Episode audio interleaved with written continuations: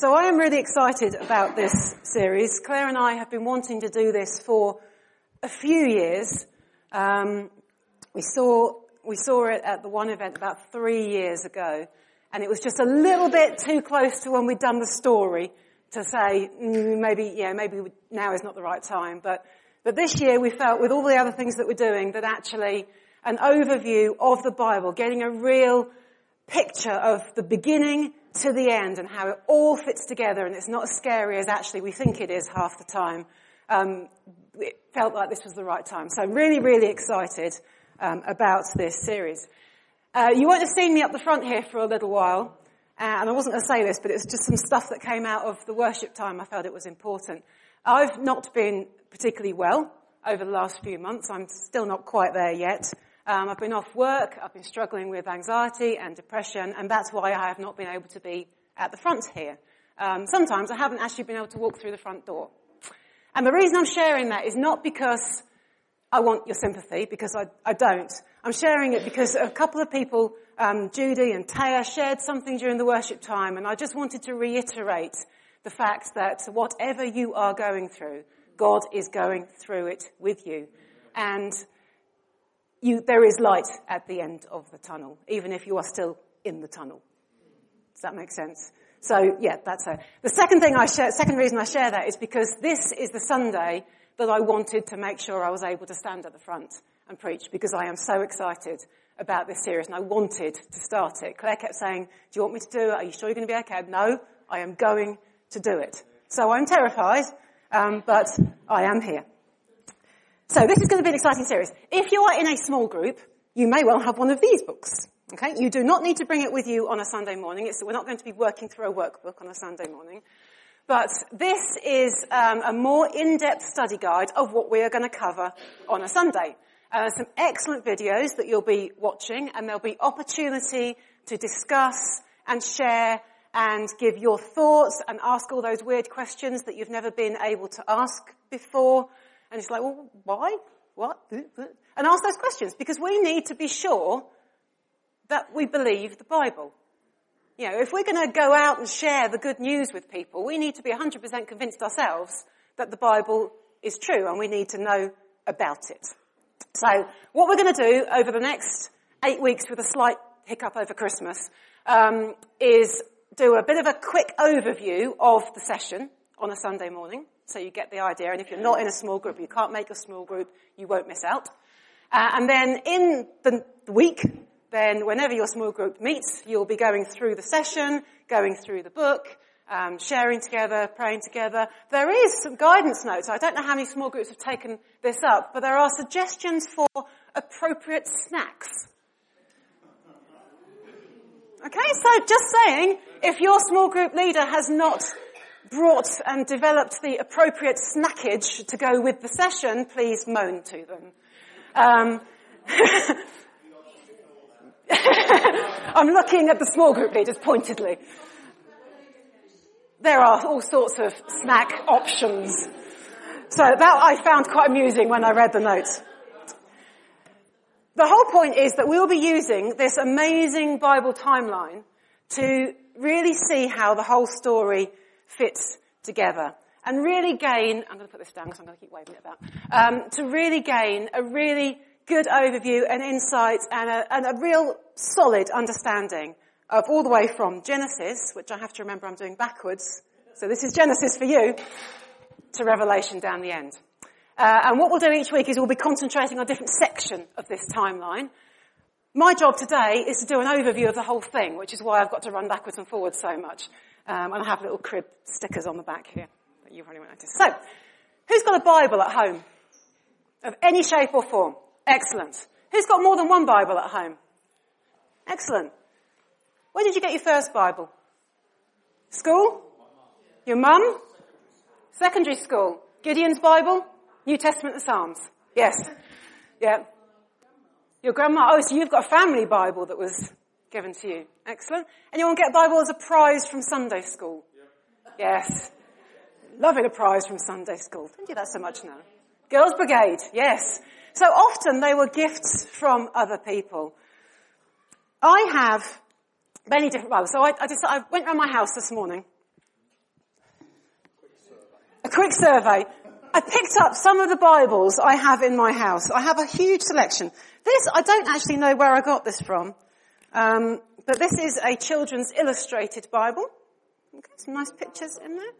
Sorry? Was that from the one event? There's some rather graphic pictures in here, actually. The one I've just flicked to there was slightly traumatized dead lion. So anyway, don't look too, I don't think, I'm not sure how many children would be that. This one is fascinating, although apparently Mike has got this. Um, the Hundred Minute Bible. I must have bought this great enthusiasm at some point. so I thought, brilliant, I can read that, that's fine. So that's obviously not the whole thing, that's excerpts from the Bible. This one is what I call my preacher's Bible.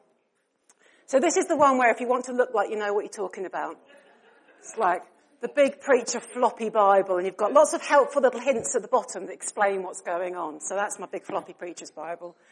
This one is one of my favourites. This one is my colouring Bible. So look, you can colour it in. So, yeah? So well, I haven't done very much of the colouring, obviously, as you can see. But look, isn't it pretty? Pretty. So that's nice if you get bored during a sermon, that's fine. we were shopping yesterday, Charlotte and I, and she bought, she saw a doodle book, a doodle colouring book, little notebook. She goes, ah, oh, that would be, a doodle book, that would be great for sermons. this is a youth Bible. This is not actually my youth Bible, but this is one I found in the cupboard next door. Youth Bible, rewritten, not rewritten, but, you know, translated in a way that youth can understand it. Lots of helpful things about what to do when your parents are awful uh, and stuff like that in there. That's really good. This one, downloading the Bible, a rough guide to the New Testament. That's all sorts, that's very trendy, that one. I must have bought that in a fit of enthusiasm one day. And then this is the message, which I like to read when I don't understand what the passage is going on about, and it's just a really good illustration. So that's just a few Bibles that I grabbed off my shelf this morning and lugged here in a carrier bag. Now, I have loads of Bibles. I'm privileged to have loads of Bibles, but so many people don't. And doing this series and starting to write this, I sort of began to feel a bit sad, really, and a little bit guilty that maybe I don't appreciate my Bible quite as much as I should do. It's just always there. I've even got several versions of it on my phone. You know, I can, I can read the Bible whenever I want and not everybody can. When I was a teenager, I don't know if anyone has ever read the book, but um, I read God's Smuggler. Yeah? So the, yeah, the, the Dutchman, it really impacted me at the time. Um, and he uh, basically spent his life um, smuggling Bibles behind the Iron Curtain so that people who were not allowed Bibles in their own land could have a Bible. Risked his life to take Bibles to people. Would I do that? Would I be, would I be that desperate for a Bible that I would be willing to have one if it was illegal to have one? Don't know. We were at GLS last week and um, one of the speakers showed this clip that I'm about to show you. Now, this is a really bad version of the clip, so bear in mind that, yeah, I apologise for that. But it's the essence of the excitement of this group of people when they get a Bible in their own language for the very first time. And I'm going to point out a guy that I want you to look at as we go through.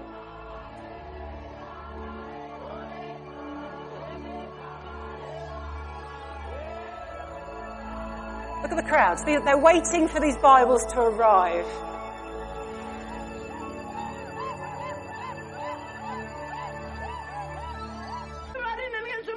Now watch the guy behind him, just there, his face.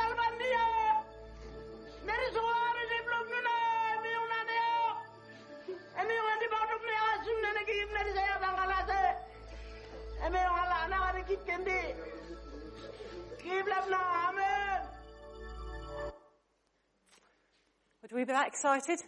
Are we that excited when we get the Bibles out of the cupboard on a Sunday morning and put them on your chairs? Hmm, I don't know. I'm not sure I am. And it just made me think, actually, we need to be more excited about this. We need to get more into the Word. So, the Bible. It influences so much of what we do today. What does the Bible influence? Just in today's society. Language. So a lot of the language we use has come from the Bible. Laws. A lot of the laws we have comes from the Bible. Calendar. The calendar. Education. Morals. Morals. Yep. All the good ones, anyway. Yeah. Um, sport. Sport. Yeah? Football songs. A lot of the football songs that we have are words of hymns. Where do the words of the hymns come from? Largely the Bible. No. No, no, I'm not planning on it. So, there are loads of books. I am an avid reader. I love reading. I have a Kindle and I download books onto my Kindle also. In fact, I downloaded God's Smuggler again last night because I remembered how good it was and I was like, I'm going to read that again. Um, so, you know, we have books all over the place. The Bible is the world's bestseller year on year. Still. The world's bestseller. People still read the Bible. Over 400 million copies are sold. Millions of downloads. Like I say, know, most people can now download your Bible on your phone.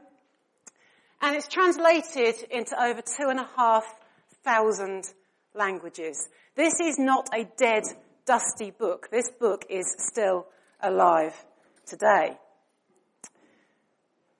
But who wrote it? Okay. The answer is lots of people. Okay. So it was written by over 40 human authors. And we'll talk about this a little bit more um, as we go through, and it will come out in, in all the sessions, I'm sure. It was written over a period of 1500 years. That's a long time to be writing a book. I've often thought I would like to write a book. This is one of the things I want to do. And I've started many books. Okay. I have never got past about the first half a chapter of any book. I've never really, really known what I was doing, if I'm honest. I started a book when I was about 12, don't ask me why, called Along the Pennine Way. I was going to write a book about the Pennine Way. I had never been to the Pennine Way. I still have never been to the Pennine. Why I decided I was going to write the book, I have absolutely no idea. Maybe one day I'll finish it. I was in, yes, exactly, inspired by the hills of Littleport.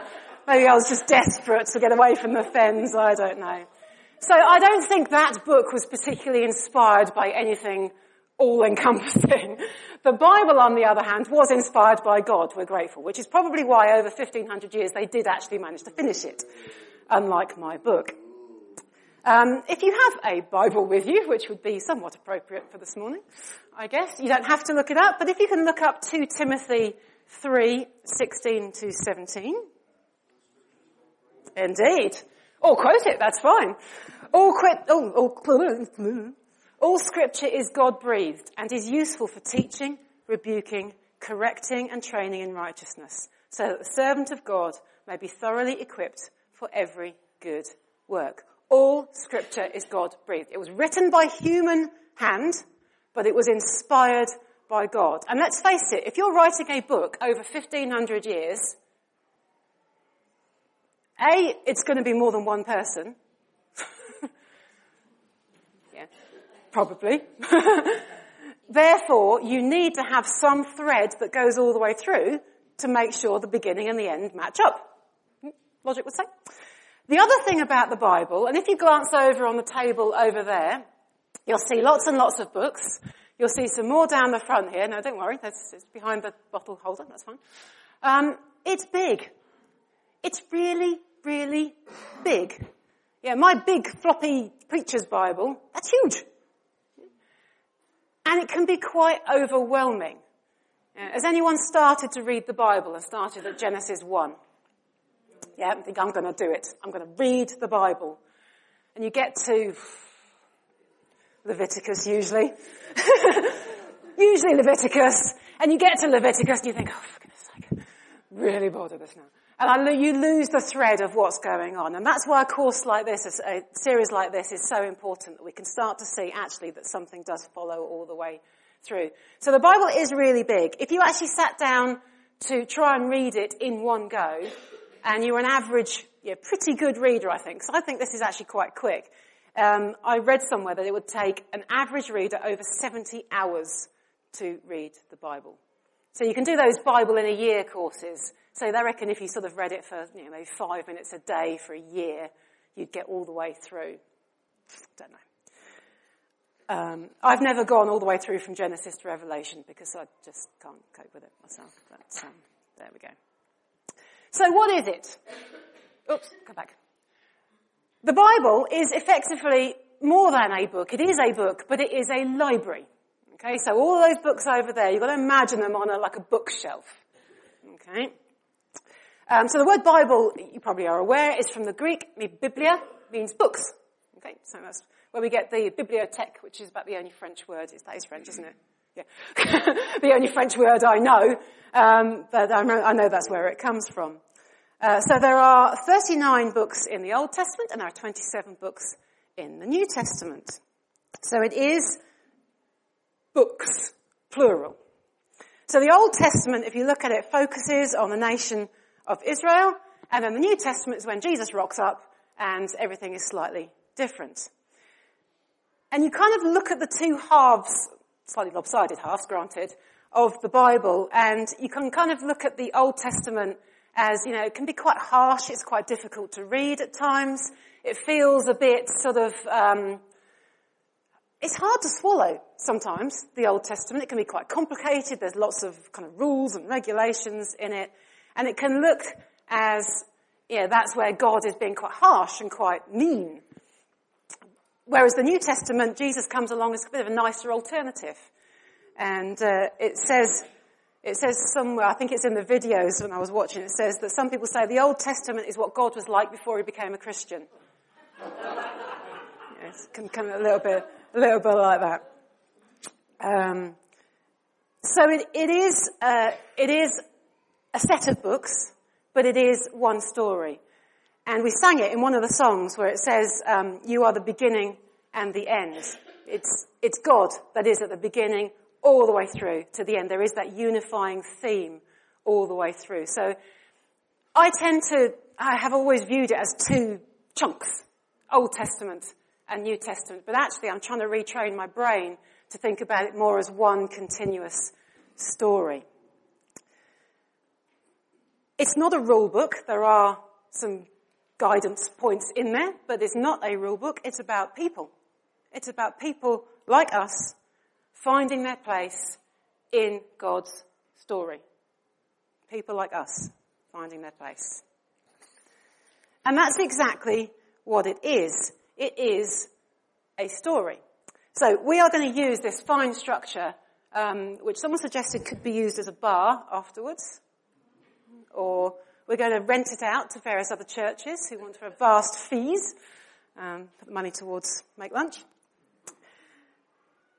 So we're going to concentrate on different chunks each week as we go through. Hopefully, if it all works out, cleverly timed to reach the birth of Christ around Christmas time.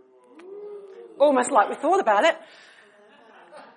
But like we said, today I've got the job of just explaining how this timeline is going to work. When you watch the videos, do appreciate how much like the real one in the videos that Brian's construction actually looks. Can I lean on it? I think I can. Right, so here we go. This is where I have to walk up and down and I'm going to take a few at a time. Right, okay. So, I've got some slight crib sheets on here, so I put them all in the right place, because Claire suddenly pointed out, of course, you do realise, Helen, we're going to have to do it backwards from our point of view. It's the right way around for you, completely backwards for me. So we start off Genesis, where God creates that perfect world. He created that amazing garden. Um, Adam and Eve they just, it was just exactly how it was supposed to be. You know, he created all those amazing creatures, including giraffes. I love giraffes. Um, and everything was absolutely fine. But we know it goes horribly wrong. Okay, sin comes into the world and it goes wrong. And God calls Abraham and his family to, to try and bring people back, to bring hope to God. Then they end up down there. Okay, so they end up down there. And Joseph and his Technicolor Dreamcoat, seen the film, if not read the book, they end up as slaves in Egypt. And they're there as a nation for 400 years. But God steps in and rescues them dramatically and takes them in to the promised land. Now this is where they kind of go around in circles for a little bit. Um, and you'll see when we get to this bit, there's a, kind of a whole cycle of things going on here. It's all gone, gone a bit funny. So they're ruled over by various judges and kings, and they do it right and wrong, and all sorts of stuff goes on here. Mm, yeah, I know, it just doesn't matter. All right, I'll swap them around. Oh, fine, whatever. Judges and kings. Okay? And they go around circles. We'll talk about that more as we get to it. And then, despite being warned several times by lots of people, you know, God speaks through loads of people, despite being told what's going to happen, it happens anyway, and they uh, end up split. I've got to get this the right way around. And the nation splits. Okay? Uh, and they're conquered, and they're deported, and it all goes a bit pear-shaped.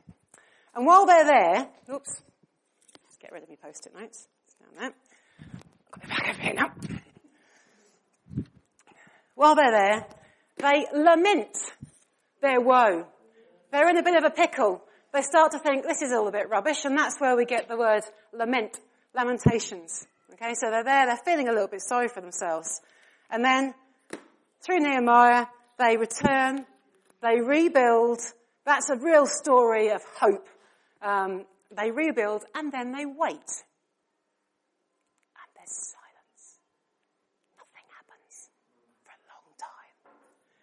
And then, this is the bit we'll get to at Christmas.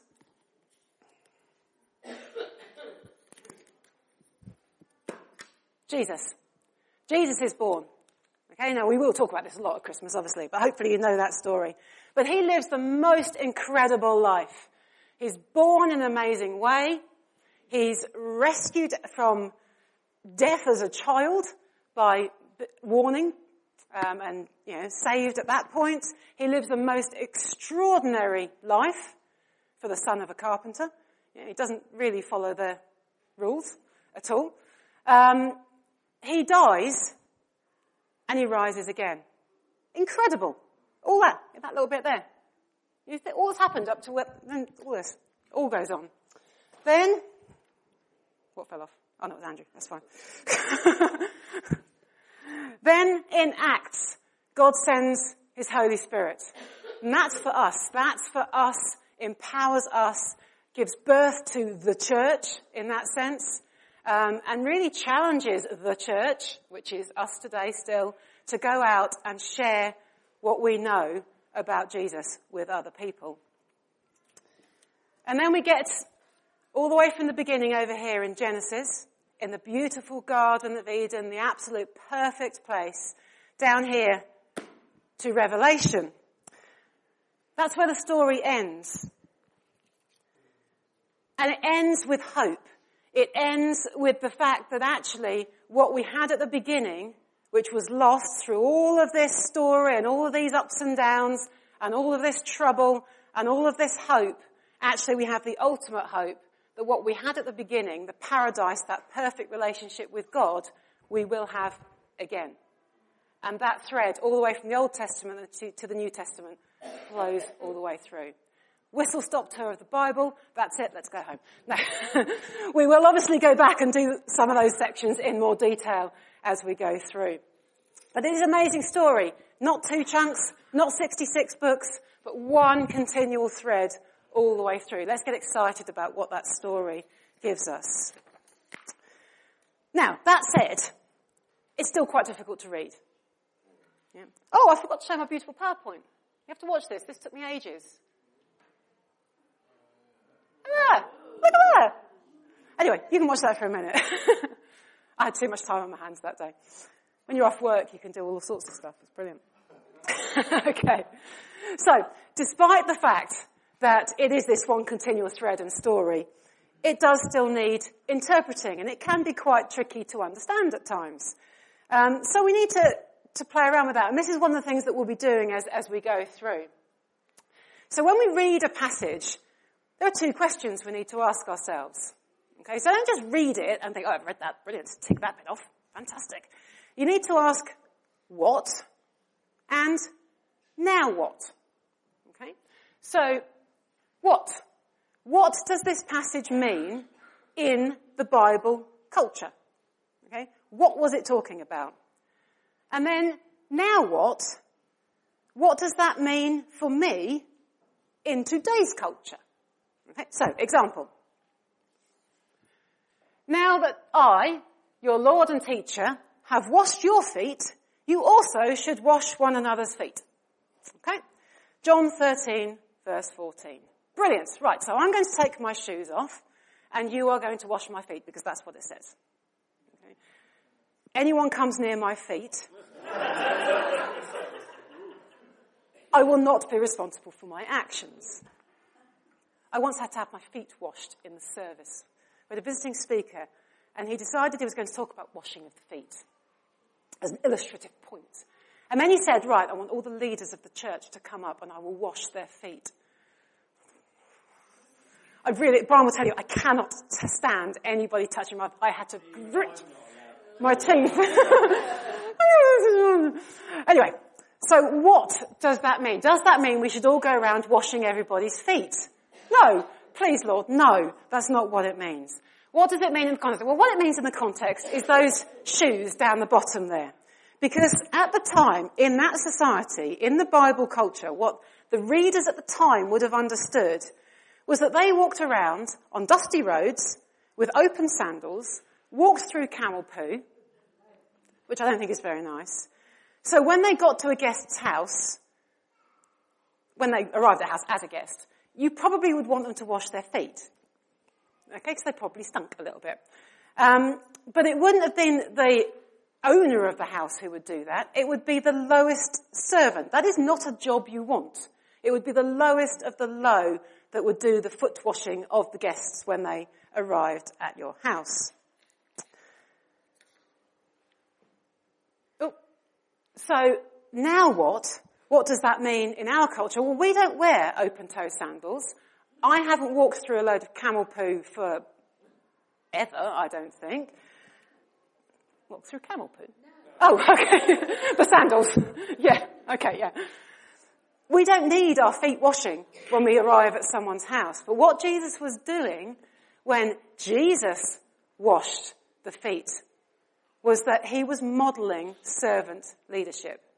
That's what he was modeling. And that's what we take from that passage. Not that we need to go and wash people's feet, but actually we need to show love in practical ways, no matter who we are, no matter what our title, no matter what our pay grade, we need to model God's love to other people. So that passage, although not directly relevant in terms of the context, is relevant in terms of the message. So that's the kind of thing we need to be thinking about as we're reading through. So there are some questions, and you'll get time to talk about this more um, in the sessions midweek. But there are a few questions that I'm just going to run through relatively quickly, but we're okay. That people ask, and you should be asking. We should be asking these questions because we need to be sure that we believe that that Bible is worthy of reading. And that we believe that actually what's in that Bible is a message that we need to apply to our lives. Because if we don't believe that, then what's the point? So the four questions we're going to look at. How was the Bible formed? Okay. Are the Bible texts reliable? It's a good enough question to ask. Why are there so many translations? And is that a problem? And why should we believe that that book that we got given at Sunday school, got given at secondary school, etc., etc., etc., is God's word? All valid questions. Those are questions that if you are trying to share your faith with somebody, they quite rightly should be asking you and we need to have answers for it. So, first things first. How was the Bible formed? So, it was written over a long period of time, but I think it's fair to say that no other book has been under so much scrutiny. Yeah, this book has been scrutinized left, right and center, top to bottom, back to front over many, many years. And there are some texts, some books that didn't make it into the Bible. Okay, we have 66 books in the Bible, and there are some that didn't make it. Didn't make the grade. The 66 books we have are referred to as the spiritual canon. I don't know whether you can see, that is a spirit level. Okay? Yeah, I know that. Uh, and Brian even put a spirit level on this this morning because he was very concerned it wouldn't be straight. Not sure how straight it was, but he declared it was, so that was fine. Within the mark. So the word canon means rule or standard. That's why the spirit level is up there. So the books that are included, the 66 books that we've got, are considered to be uniquely authoritative. Say that quick. So basically, we, we measure everything against the Bible. Therefore, it means we have to be sure that what's in the Bible is worth being measured against. Can't be wonky. Anyone uh, read the Da Vinci Code or seen the film where it refers to the Book of Thomas? If you look over there, there is no Book of Thomas. Okay, it's not there. The Book of Thomas um, has a very different view of the life of Jesus. Okay, very different. Um, Jesus got Mary Magdalene pregnant and they had a daughter and all sorts of things. Yeah, Book of Thomas. So that is not in the Bible. And there has been um, criticism from skeptics over the years that actually the church has withheld various books and, you know, tried to kind of falsify the view of the Bible.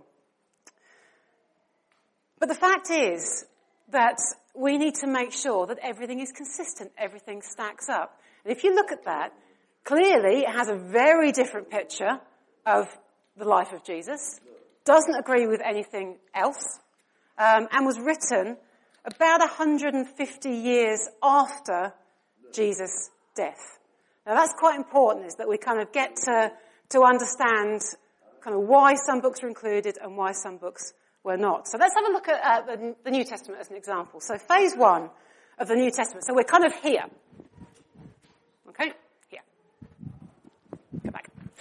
Right, so phase one of the New Testament was basically the life of Jesus, birth, death, and resurrection. And to coin a, a modern phrase, that message went viral. Okay? Word of mouth. That was common knowledge at the time. Phase two eyewitness accounts are captured in the Gospels. Those Gospels are written by people who were there. They are the, within the lifetime of Jesus' contemporaries. They're not hearsay. They are not history books. They were written by people at the time. Okay, so pretty good indication that that's what was happening.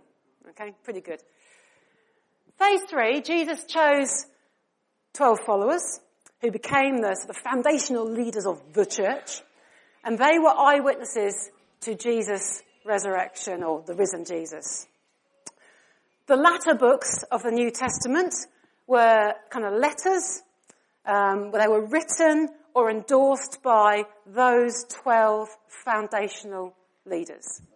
So I'm feeling pretty confident at this point that this stuff is all kind of not kind of made up. It's not gossip. It's not Chinese whispers. This is actually what's going on.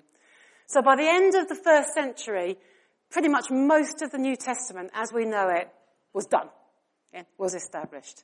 So when you look back and you think about this mysterious book of Thomas that was written 150 years later, but has a very different picture of what was shared by those eyewitnesses, you begin to think this doesn't quite have the credibility that it should have. So I think that was um, fair enough that that's not included.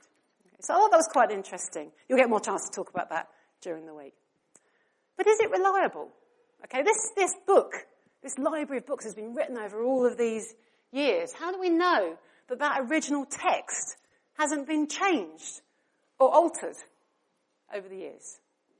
They didn't have photocopiers. They didn't have computers so when they wrote it, they didn't write it on a Word document that you could track changes.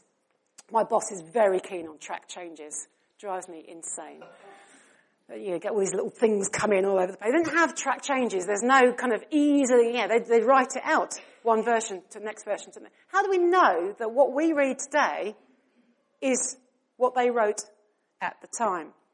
Well, we found some. Well, not me personally, obviously, I don't go hunting around. But they found bits of the Old Testament, quite a lot of the Old Testament. The Dead Sea Scrolls. Have you heard of the Dead Sea Scrolls? They were found where? In the Dead Sea. Well, around the Dead Sea, yeah. Qumran, Qumran. In 11 caves, and they were found between 1947 and 1956. Almost all of the Old Testament books were found. And when you compare them with what we read today, they are virtually identical. That's quite reassuring that, you know, what we're reading is what Jesus and his contemporaries would have read. That was their book at the time. That was their, their Bible, um, was the Old Testament. So what we read today is the same as what Jesus was reading. That's exciting. Suddenly the Old Testament sounds a bit more interesting. Yeah, I'm not, yeah, I find the Old Testament hard, but. So what, that's the Old Testament. What about the New Testament? Obviously that was written later. So we have got manuscript fragments from 100 AD in Cambridge, pleased to say. There is a complete copy of John's Gospel from the 4th century, which you can go and have a look at. And that, if you compare it with what we have today, is identical. Okay? Is identical. There isn't enough, there hasn't been enough time, there wasn't enough time between when it was written and the date of that manuscript for any significant changes to have happened. So again, we can be fairly confident that actually the text that we are reading is as it was. I'm quite reassured by that. That's good. Are we happy with that? Yes. Now, here we get to the thorny issue. Why are there so many translations? And does it matter that there are so many translations?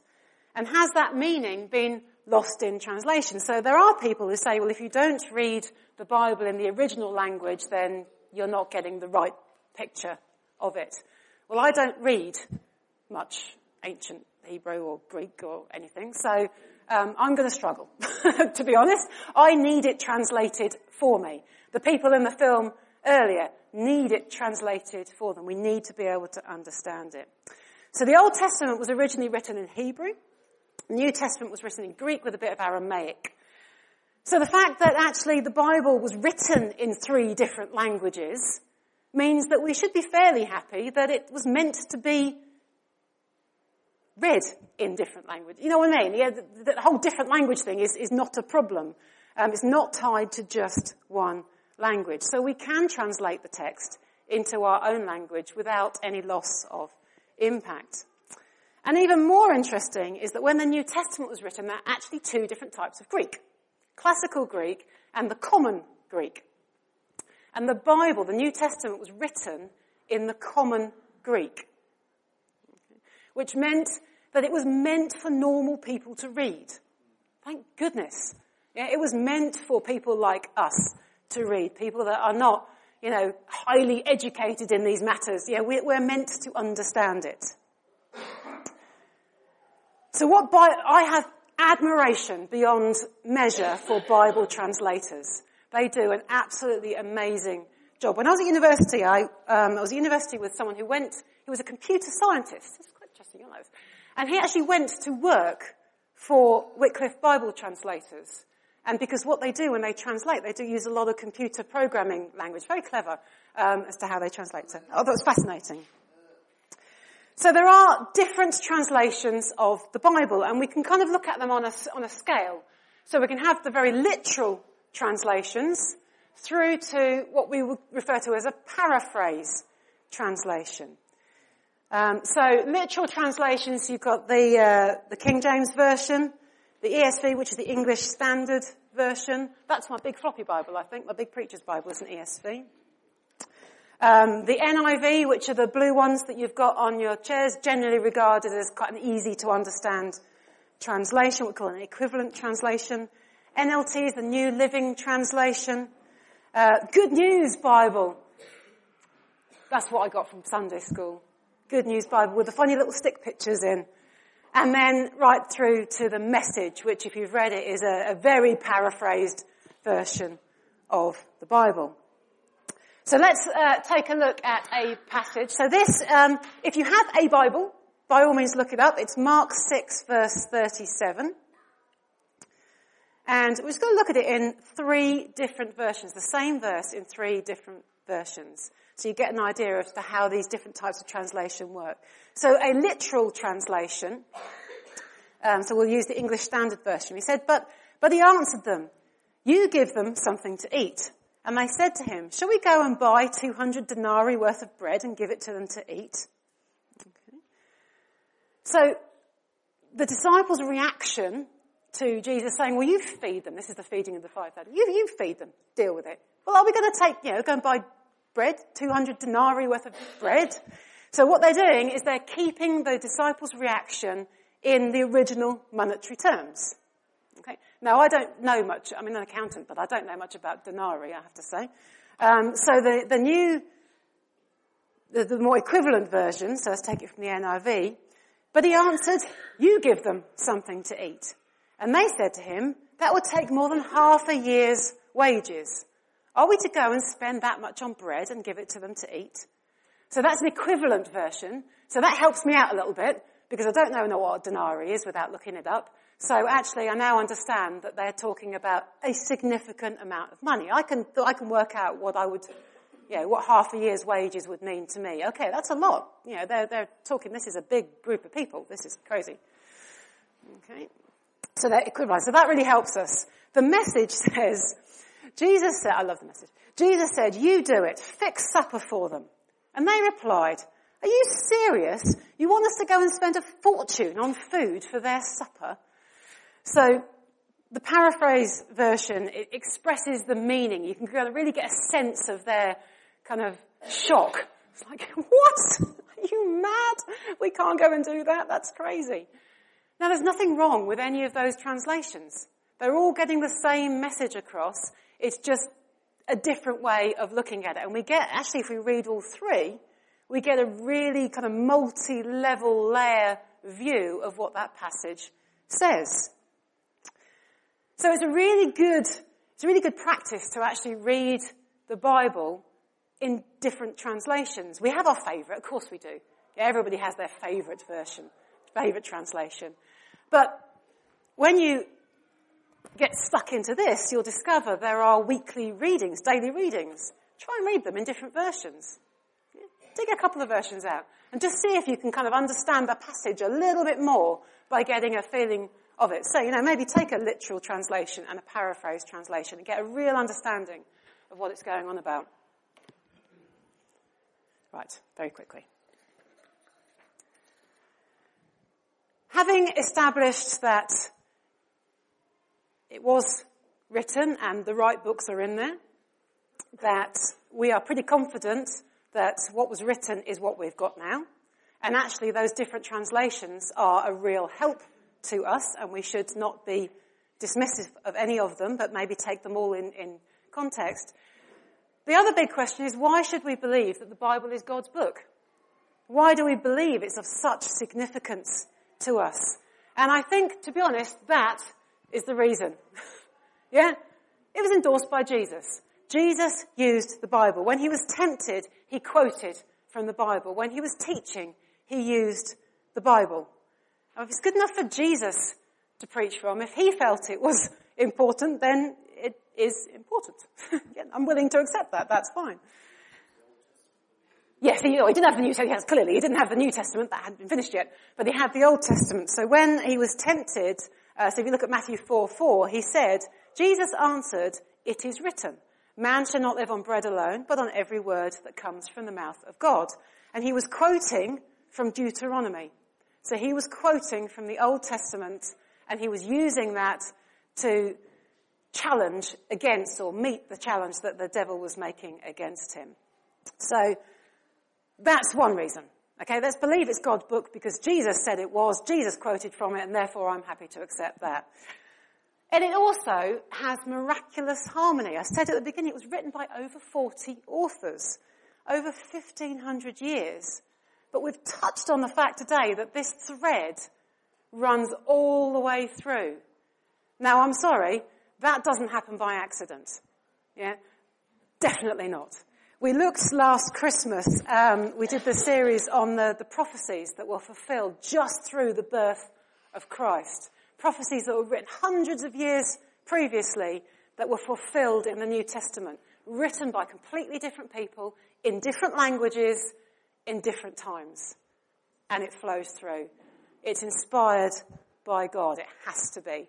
And that's why it's so exciting um, and so important that we get a real understanding of. So, the worship team said, look pointedly at me when you want us to stand up. That was it. So what does it mean for us? Yes, this is, a, this is going to be a series where we learn lots of things, but there's no point learning lots of things unless you can apply it to yourself. We need to be able to apply this.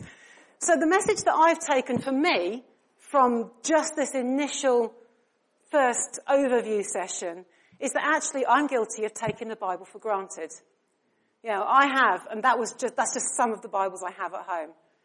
But do I really take it as seriously as I should do? I need to rediscover the joy of reading the Bible.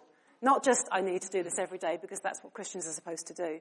Actually, let's read it. Let's get stuck into the Bible. And this is going to be an amazing way to do that. It's a chance to ask questions. It's a chance to say, but hang on a minute. If it says that there, one, uh, all those questions that you kind of have always been a little bit, mm, maybe I shouldn't ask that. Maybe it, know, looks stupid. It's no stupid question. It's important that we do more than a cursory few glances at a few verses each day. And I'm guilty of this. It's like, oh yes, I must read my Bible every day because I'm a Christian and that's what you're supposed to do. Hmm, read a verse, brilliant, let's go to work. Yeah, actually I need to pay a bit more attention to it than that. And that, and that's where the joy comes in. And I think that the, the readings, the, it will set the scene for the next session. So the readings you'll do during the week will really set the scene for what we'll be covering in the next session. So hopefully we'll be up to speed before we even get there. And try and read yeah, let's try and read in a few translations. If you haven't got more than one translation at home, download them. I've got probably 40 translations of the Bible just on my phone. Yeah, if you want a Bible, come and see me. I will buy you a Bible. I'm very happy to do that. Um, but yeah, let's let's get stuck in. Let's read the Bible. Let's rediscover what this message is all about. Over to you guys.